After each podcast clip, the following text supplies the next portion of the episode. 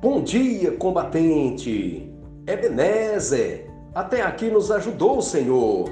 O texto bíblico para nossa meditação encontra-se na segunda carta de Paulo aos Coríntios, capítulo 5, versículo 17, na Bíblia NBV, Nova Bíblia Viva, que diz: Quando alguém está em Cristo, torna-se uma pessoa totalmente nova por dentro.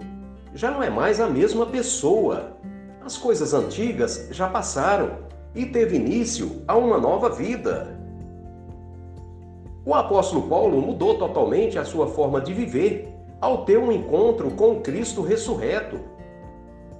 As mudanças nas nossas vidas muitas vezes são necessárias para termos uma vida fisicamente e espiritualmente salutar e dentro da vontade de Deus.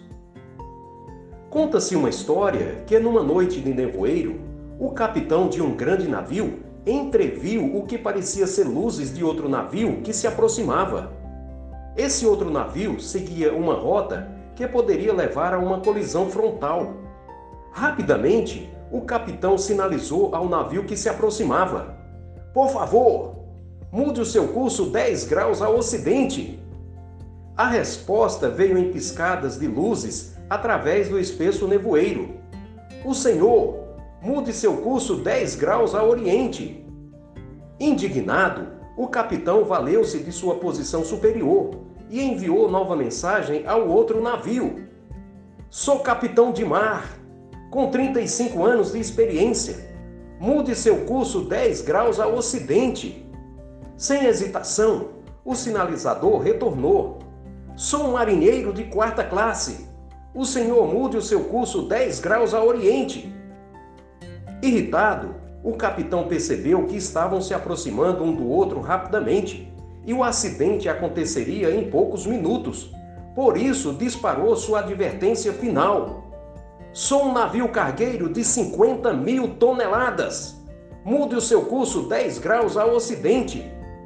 Uma resposta simples piscou do outro lado. Eu sou um farol. O senhor mude o seu curso.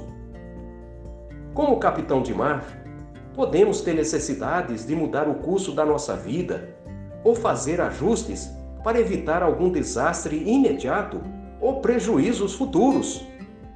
Senhor, dá-nos um coração sábio para discernirmos o bem e o mal e os grandes perigos que nos cercam e para sempre procurarmos fazer as melhores escolhas segundo a tua vontade. Amém. Deus seja louvado.